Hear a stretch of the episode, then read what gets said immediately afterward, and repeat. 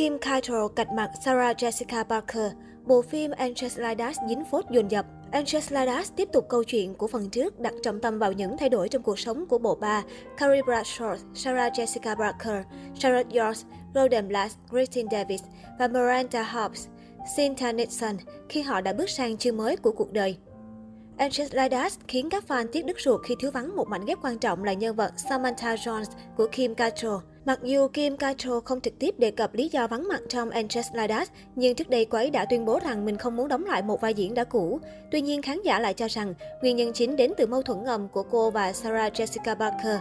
Trong khi cô quả quyết Sarah cố tình không để cô tạo mối quan hệ thân thiết với hai bạn diễn còn lại, thì Sarah Jessica Parker vẫn khẳng định giữa cô và Kim Cattrall vẫn luôn tốt đẹp và không hề có chuyện như thế xảy ra. Angel Ladas không có Kim Cattrall đã đành, còn giết luôn Mr. Beat Risnor ở tập đầu tiên trong sự hụt hẫng của hàng triệu người hâm mộ loạt phim.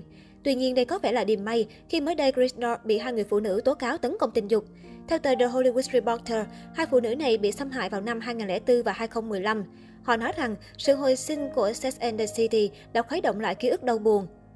Một trong hai phụ nữ đó nói rằng Chris đã cưỡng hiếp cô trong căn hộ của anh ta ở Los Angeles vào năm 2004 khi cô đang làm việc trong một công ty mà nam diễn viên từng hợp tác kinh doanh. Tôi đau đến mức gào lên bảo anh ta dừng lại, anh ta bảo không. Tôi nói rằng ít nhất thì cũng mang bao cao su vào đi, thì anh ta chỉ nhếch mép cười. Người phụ nữ này kể lại.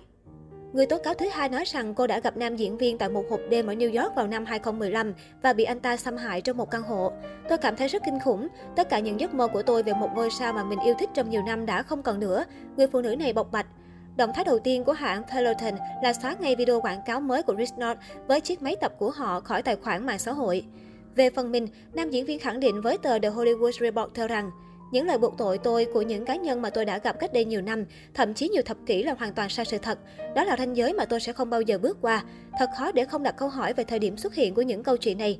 Tôi không biết tại sao lại là lúc này, nhưng tôi chắc chắn một điều là tôi không xâm hại tình dục những người phụ nữ này. Dù câu chuyện chưa ngã ngủ, nhưng có ba điều có thể chắc chắn đó là Angela sẽ tiếp tục bị cuốn vào tâm bão của truyền thông vì tin tức chấn động này, thay vì nội dung của nó.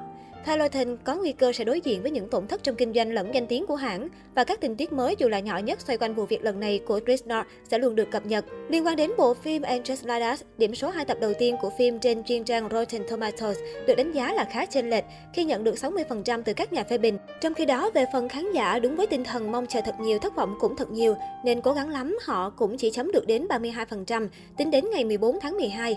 Ngay từ câu đầu tiên, The Variety đã đanh thép nhận xét rằng Angela Ladas không hề kế thừa được di sản của Sex and the City và đây là một điểm trừ rất lớn. Nó đã thay đổi dàn diễn viên, giọng điệu và trọng tâm, loại bỏ sex không chỉ là một từ trong tiêu đề mà còn là một trải nghiệm trong thực tế của phim. Tờ báo này nhấn mạnh, thiếu vắng Samantha làm cho loạt phim chẳng thể có được không khí hài hước ra hồn, hay Angela Ladas tách khỏi Sex and the City theo một cách quá tồi tệ.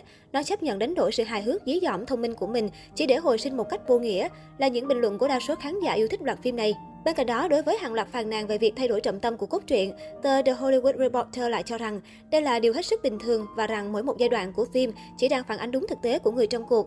Sex and the City vui nhộn và Angela Ladas buồn tẻ thì đã sao, cũng không có nghĩa là việc thay đổi này là một sai lầm.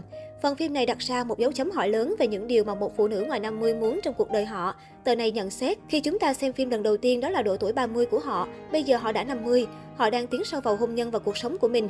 Nhìn chung không thể phủ nhận các nhân vật cũng tạo cảm giác đang cố gồng lên để làm cho các mẫu chuyện thêm hài hước. Và khoảng lặng trong phim cũng rất nhạt nhẽo. Nhưng dù sao thì Angels Ladas vẫn là một series đáng để bỏ thời gian ra xem, bởi có rất ít những bộ phim truyền hình tập trung khai thác cuộc sống của những phụ nữ U60. Thế nên có lẽ cách tốt nhất để chúng ta lấy lại cảm giác phấn khích đó là xem phim với tinh thần khám phá một chương mới của Sex and the City và chấp nhận một người bạn cũ sau ngần ấy năm cũng phải thay đổi ít nhiều.